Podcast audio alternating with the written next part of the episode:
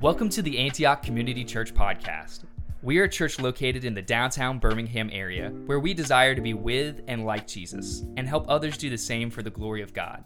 We hope today's message encourages and challenges you.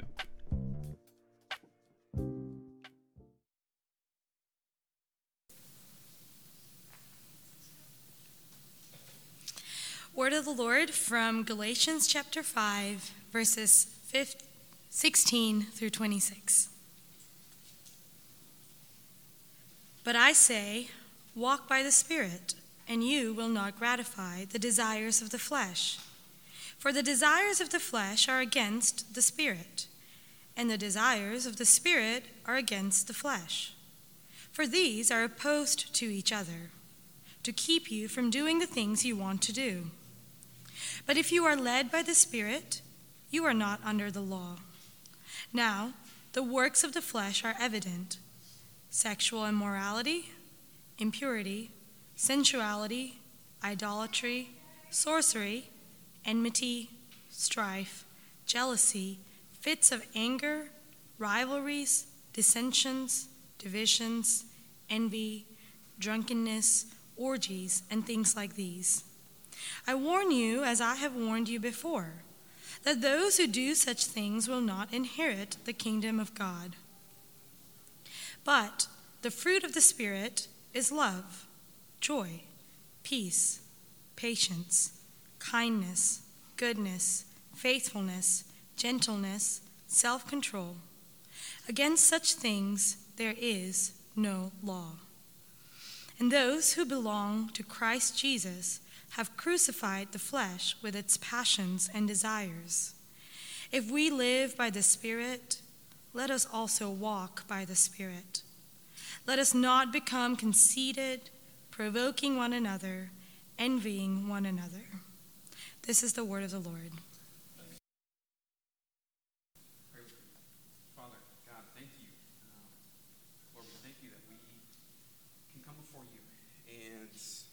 Lord, that we can encounter you, Father, because you've made yourself known to us, not only in your word, but through Christ. And your Spirit, the very Spirit of Christ, is with us now, and he's in us by faith. And so, Father, we just thank you, Lord, that we can be your children, that we can be your adopted sons and daughters. And Father, again, Lord, we ask, Lord, just as we sang a few moments ago, Lord, just that our hearts are an open space for you to come and do whatever you want in our hearts and our lives.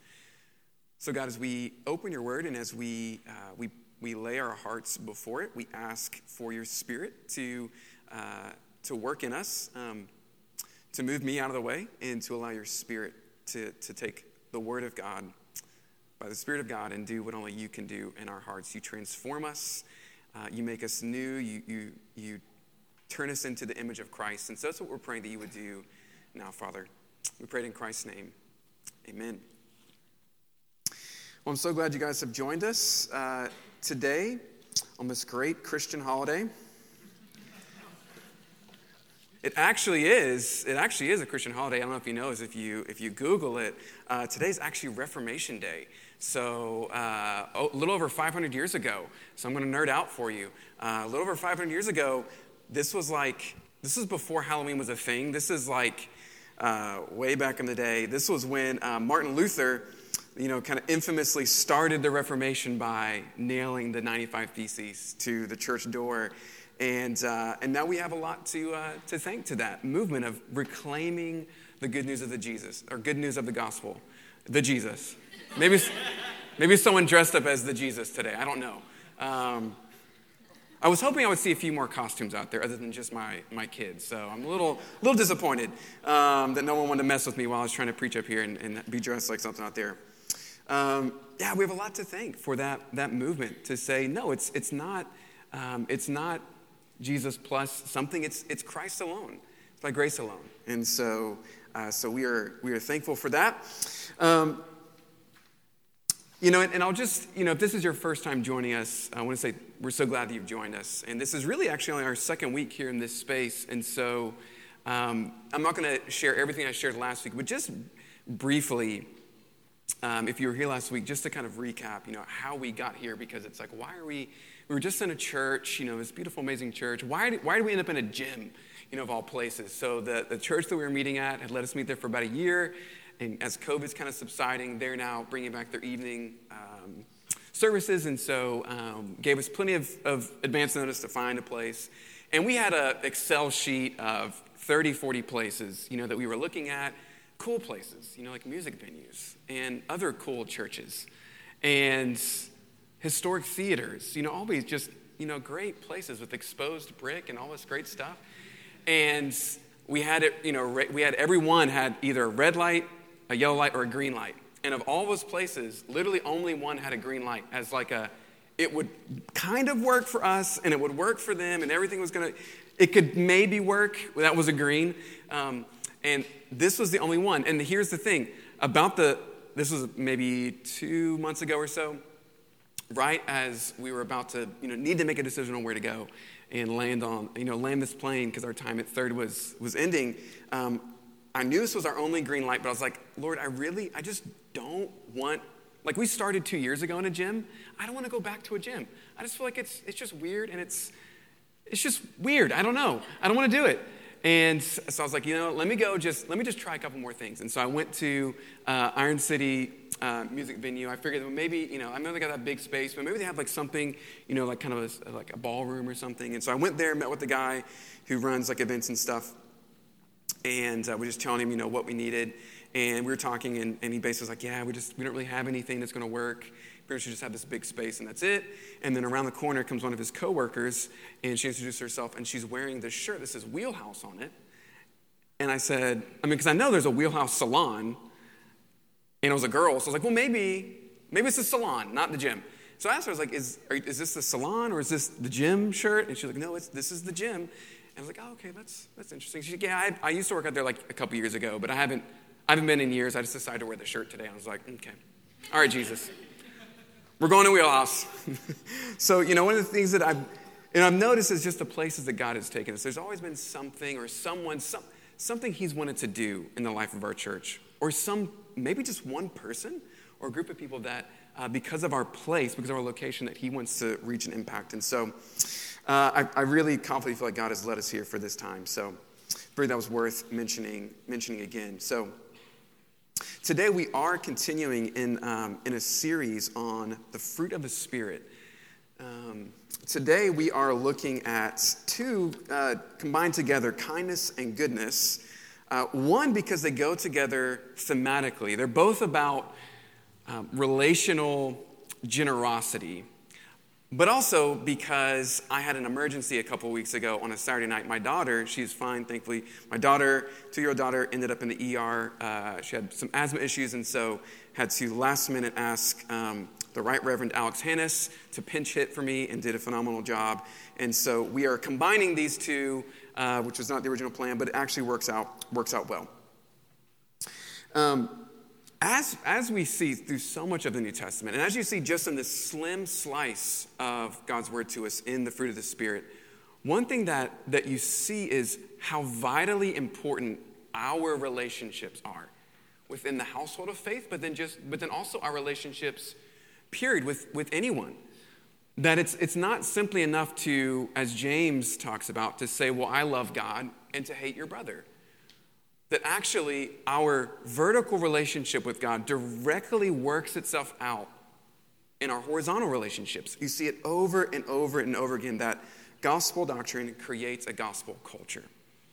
And that's so much of what we're seeing in the fruit of the Spirit, that what the Spirit is doing in our lives is the spiritual work is actually very relational. It's actually very practical. And that's what we see with kindness and goodness. It's interesting, there was a study by Barna, I believe it was, or maybe it was Lifeway. It was either Barna or Lifeway, I'm getting too mixed up, but they did a study on 18 to 29-year-olds and kind of their trends with the church. And so they polled people between 18 and 29 that said they grew up in church, they attended church for the most part of their life before turning 18. And of those who said, I no longer attend church, of that total group, it was about 2 in 3 So about 66% said, I grew up in the church, but now that I'm between 18 and 29, I no longer go. And the first reason is that they went to college, which is kind of innocent. They just moved and got out of the habit, basically. And, mommy and daddy aren't, taking you by the hand to go to church. And so you just kind of do your own thing. Innocent, basically. But the second is that when they grew up in the church and now they had a chance to decide for themselves, they rejected it because of judgmentalism and hypocrisy that they saw. How they were treated or how they saw those who claim the name of Christ live their lives. So it's for so many that have walked away from the church, and I'm sure we all know many people like that. We probably have people in our family like that. It's not always an intellectual thing, like an intellectual doubt. Sometimes it's an emotional doubt that this actually makes a difference in our lives, that it actually can make a difference in my life and in your life to get worked out in beautiful relationships that Jesus makes possible. So this fruit of the Spirit is it's a very live issue. It's a very important thing. If for nothing else, just the witness of Jesus in the world, right? And we can't do it on our own. That's why it's the fruit of the Spirit. So we're going to get into that. And so we're going to be looking at this in three sections. The first section is simply kindness, just kindness. Second is goodness. And the third section is how the Spirit produces both. So kindness, we're going to look at that first. Goodness, look at that for a moment. And then lastly, how the Spirit produces both. All right? So we're going to start with kindness. Kindness. What I want to do is, if you can't see the screen, is remind you that kindness is a part of the fruit of the Spirit. Alex Hannes did a good job of drawing this out a few weeks ago, talking about fruits. That's a very important thing, that it's not just a word that Paul picked kind of out of thin air. This is that idea of fruit, that it's, fruit grow. You don't just find, an orange that was never attached to an orange tree just magically appearing, right? It's connected to a branch, which is connected to a trunk, which has roots in the ground. And so whatever's on the inside of that tree, determining that it's an orange tree or an apple tree, that's what works itself out in the fruit that it bears. And so this is getting at this idea that the Spirit of God is in you to produce really the character of Christ. The Spirit, and the Spirit is also referred to in other places in the New Testament as the Spirit of Jesus.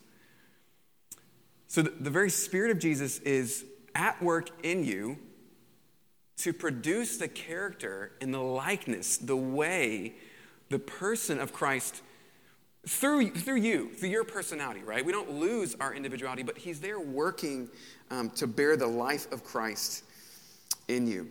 And again, I want to note, this has been drawn out throughout the series, but if you pay close attention to this passage that Gloria read for us the whole way through, there's only one command, and that's to walk by the Spirit.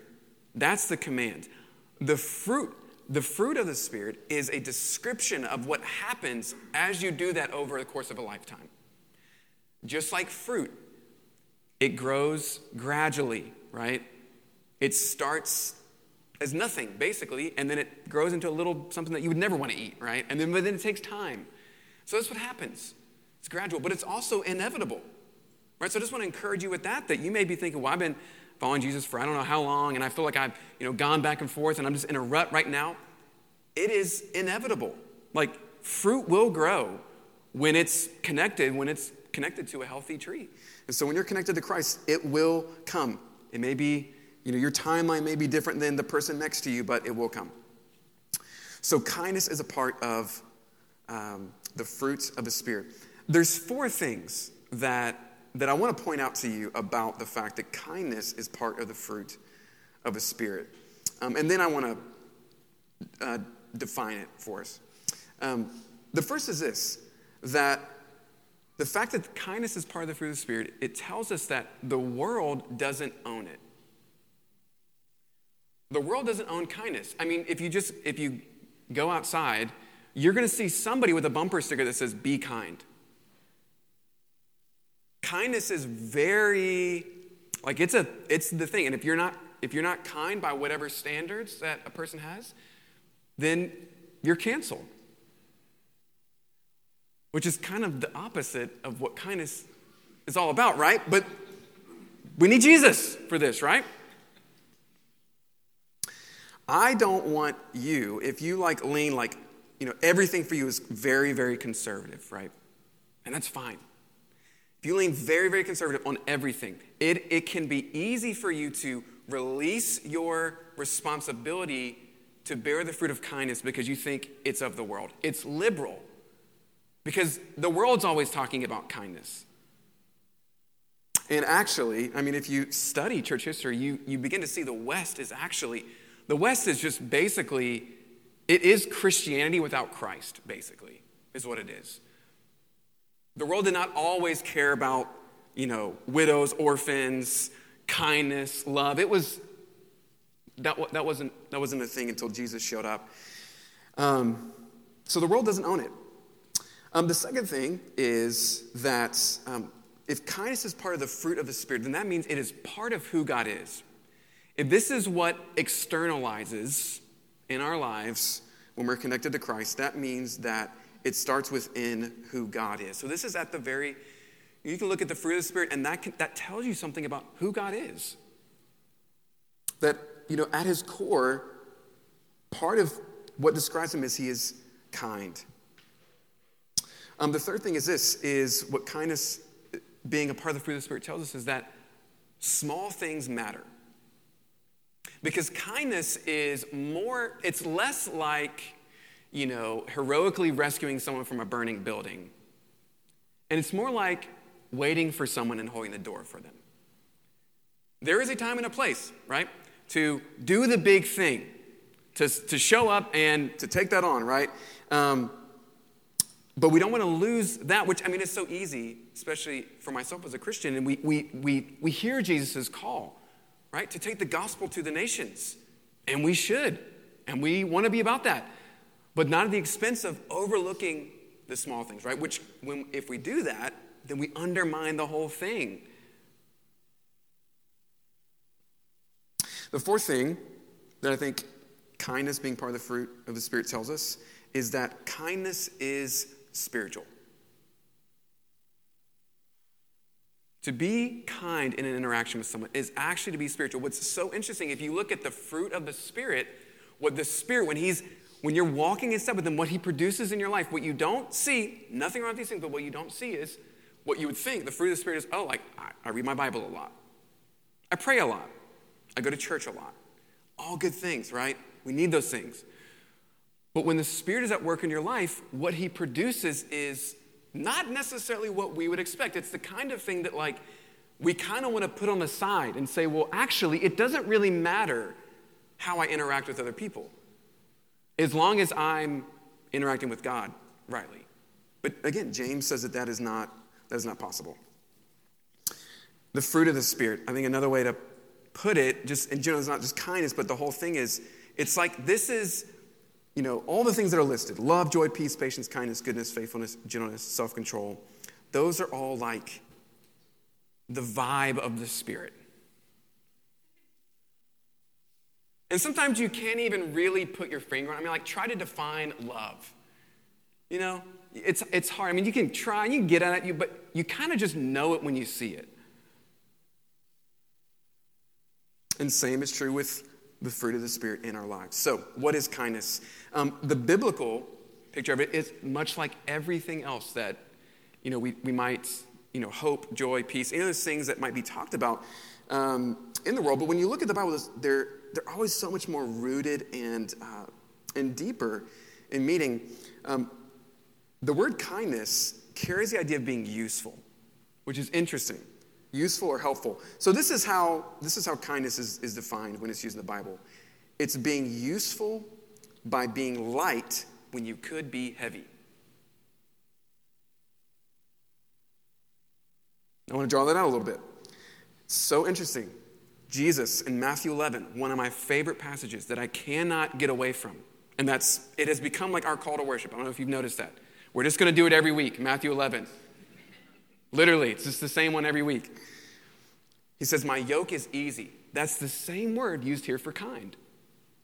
My yoke is kind.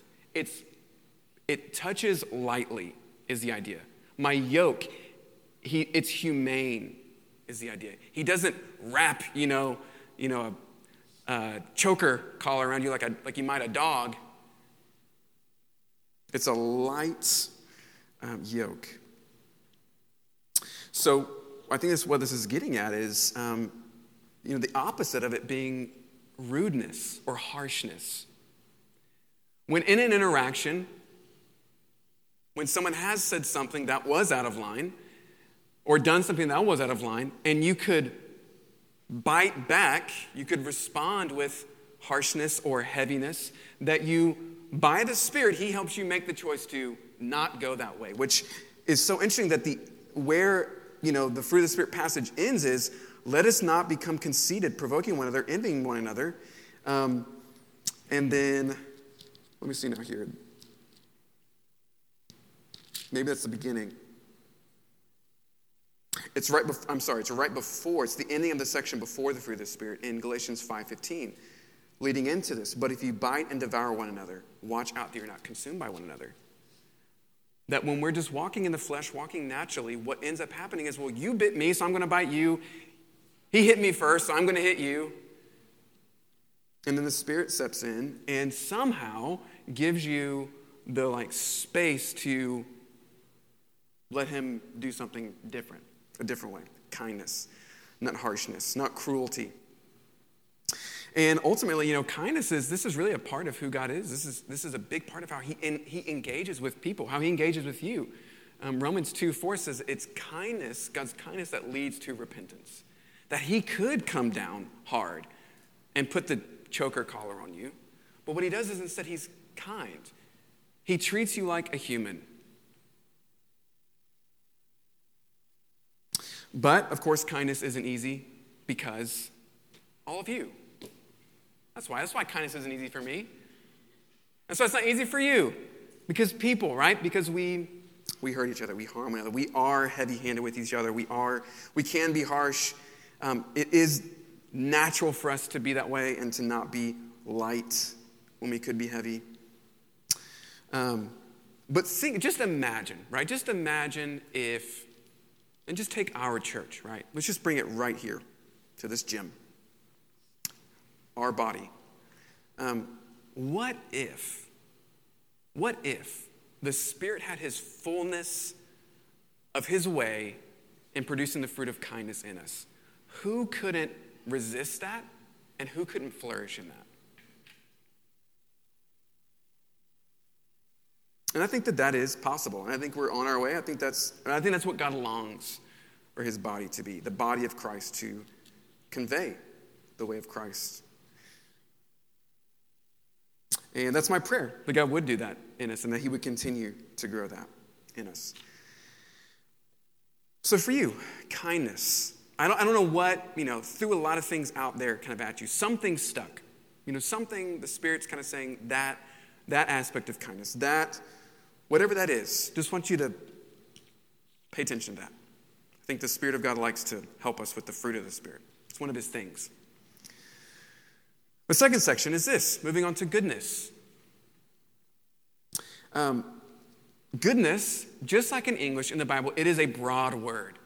I'm sorry to say I don't have this very specific. This is exactly the little thing that it is. It's a very broad word. But I think it can be helpful to kind of pull a couple other words to almost like connection points to try and locate coordinates to locate where goodness is. One of the parallel words of goodness is being just or justice. So those definitely are not opposites, right? But they are different. Being just means basically that you give someone exactly what they deserve and nothing more and nothing less. And God is just. And He calls us to be just. But He's not only just, and He doesn't only call us to be just, but to also be good and to have, a layer of goodness in us. And so I think part of having that parallel helps us see is that unlike being just, being good, there's a layer of generosity with it. That with justice, it's, no, you treated me this way, And so eye for an eye, tooth for tooth, this is exactly how I'm going to respond back. When goodness would say, no, I'm going to make room. I'm going to make room for you. I'm going to make room for myself too. That I'm not going to just say fair, basically. Just do what is fair. If we did what was fair in our relationships, right, we would bite and devour, and this church would implode, in a couple weeks. But on the other hand, the opposite, I think, also is a good coordinate point. The opposite would be, can anybody guess, opposite of good? Sure, yeah, bad. I was going more Bible, evil. Which is also, it's actually this, bad and evil has the same word in the original language. So yeah, you guys, that's great. We did it together. The interesting thing about the word evil is it's used often with this, you see it in the Old Testament, Proverbs, we also see it in Matthew 6, this idea of an evil eye. In Matthew 6, this idea of an evil eye comes in the portion where it's talking about, not laying up treasures for yourself here on earth, and being willing to, give away. But then it talks about having an evil eye as this sense of like, okay, I'm going to give you something. Maybe it's going to look generous, but I'm going to do it begrudgingly. Because almost like with an evil eye, like with one squinted. I'm going to give this to you, but I don't like this.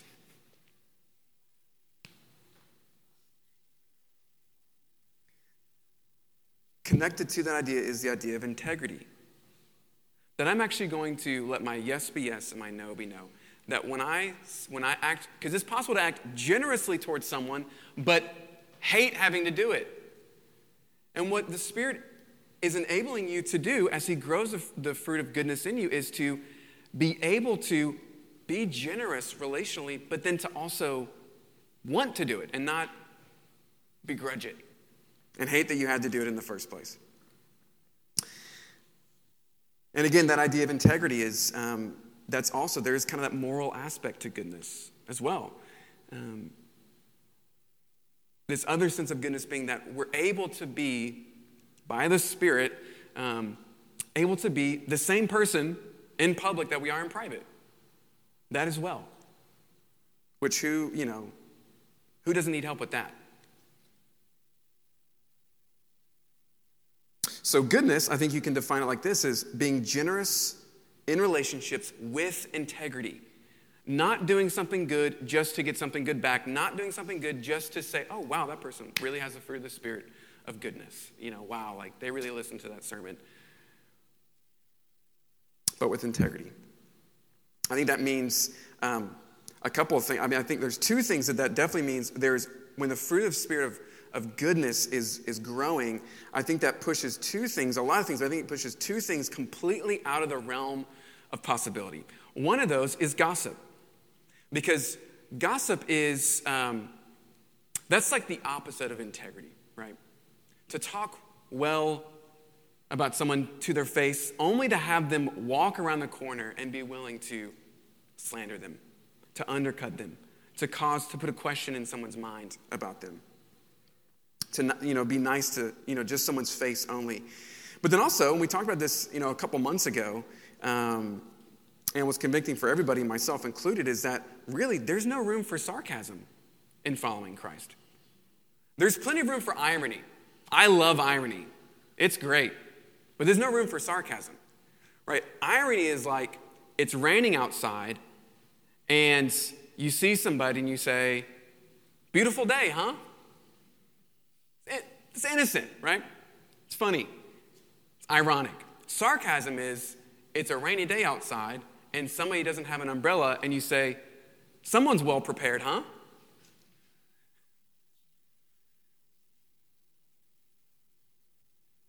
I think that is a outworking of letting your yes be yes and your no be no. Saying what you mean and meaning what you say. I think when there is sarcasm, and guys especially seem to myself included, love sarcasm, that there's actually a more honorable way to live, where we don't have to talk like that to another, to have integrity in how we speak.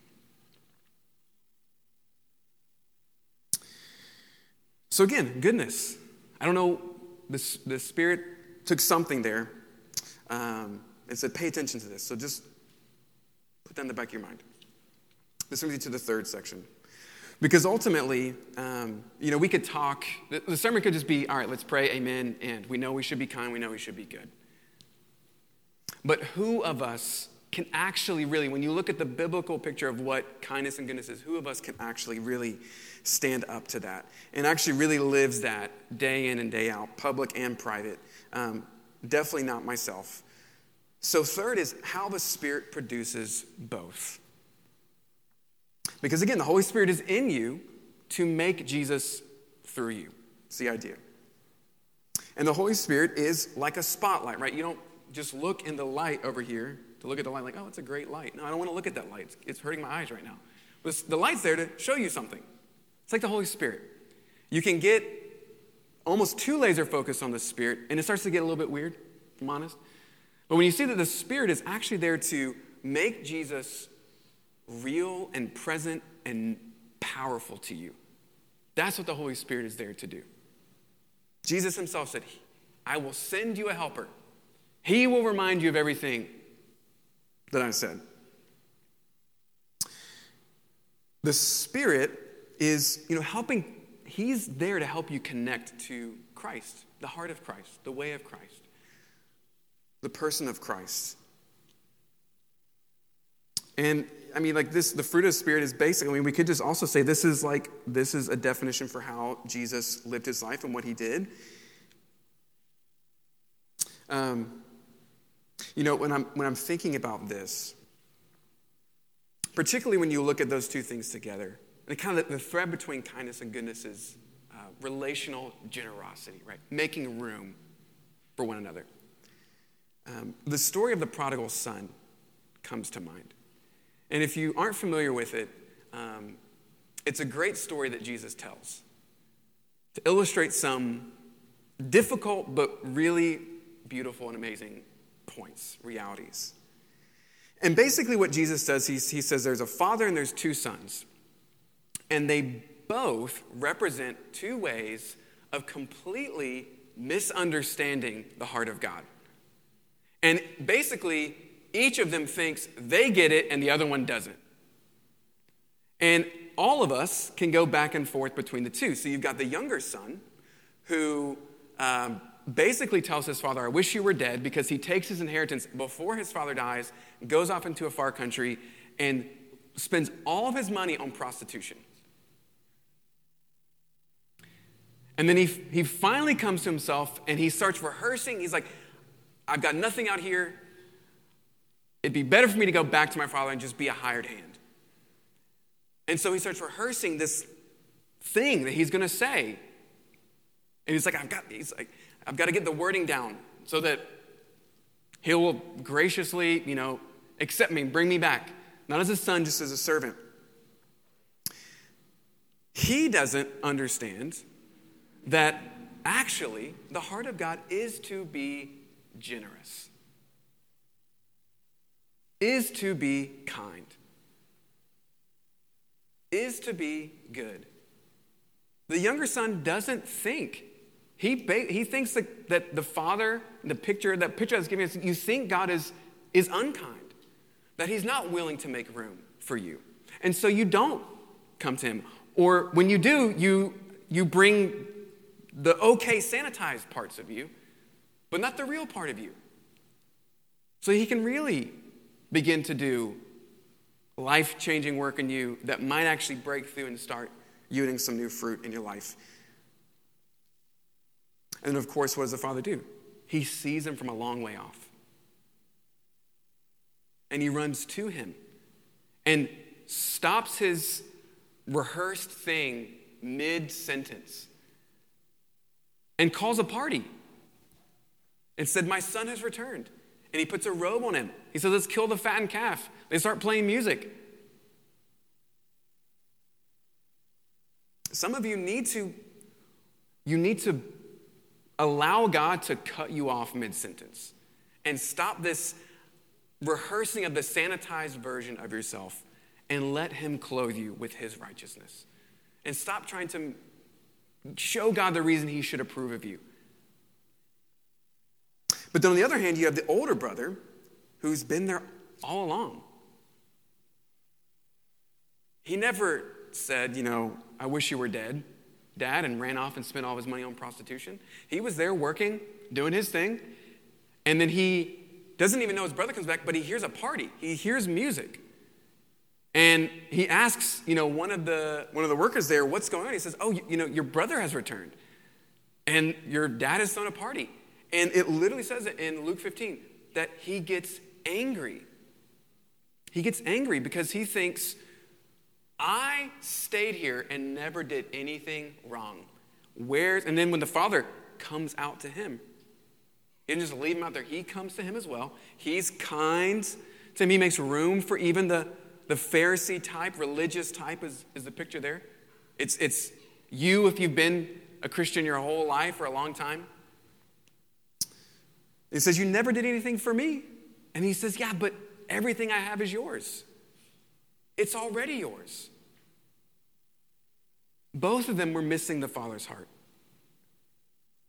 Both of them were relating to God transactionally, which is what we can naturally do. And here's what happens. When we interact with God that way, when we haven't allowed him to put a robe on us, throw a feast for us, then it's really hard to do that for other people.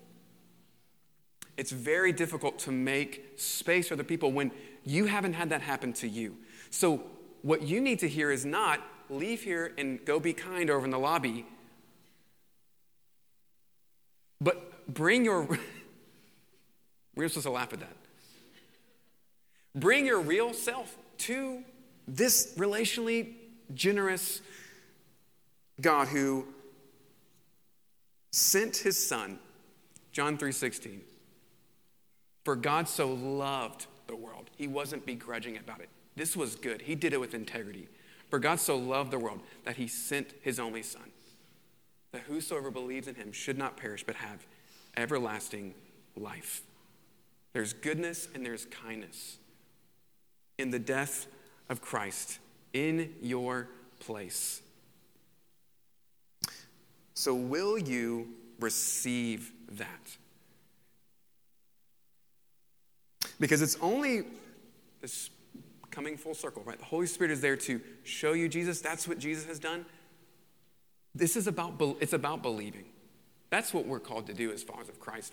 First and foremost is believe. That's the work that God wants us to do, believe.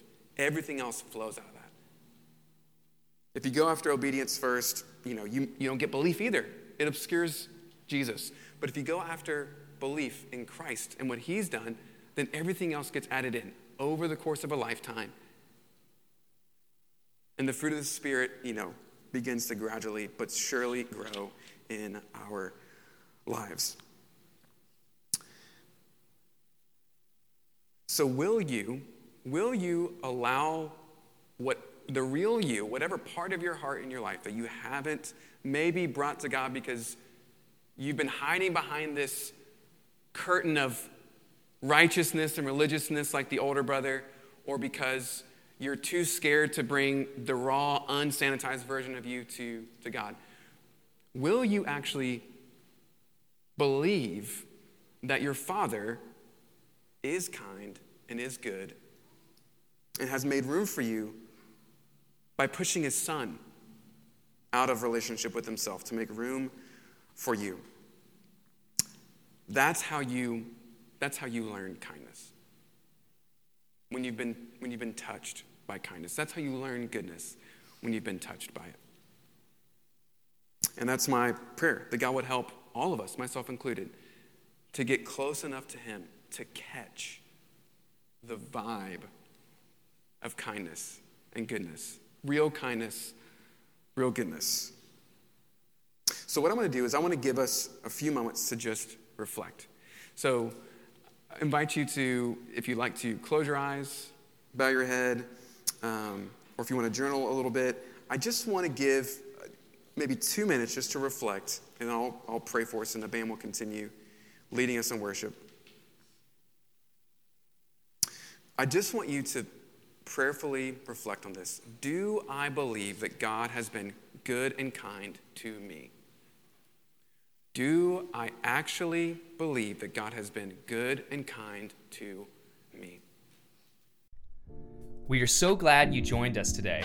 If you would like to stay connected with us, visit our website at antiochbhm.com, where you can also find us on Instagram, Facebook, or YouTube. If you have any questions about today's message, or would like to speak with someone about what was shared today, please email us at info@antiochbhm.com. Go in peace.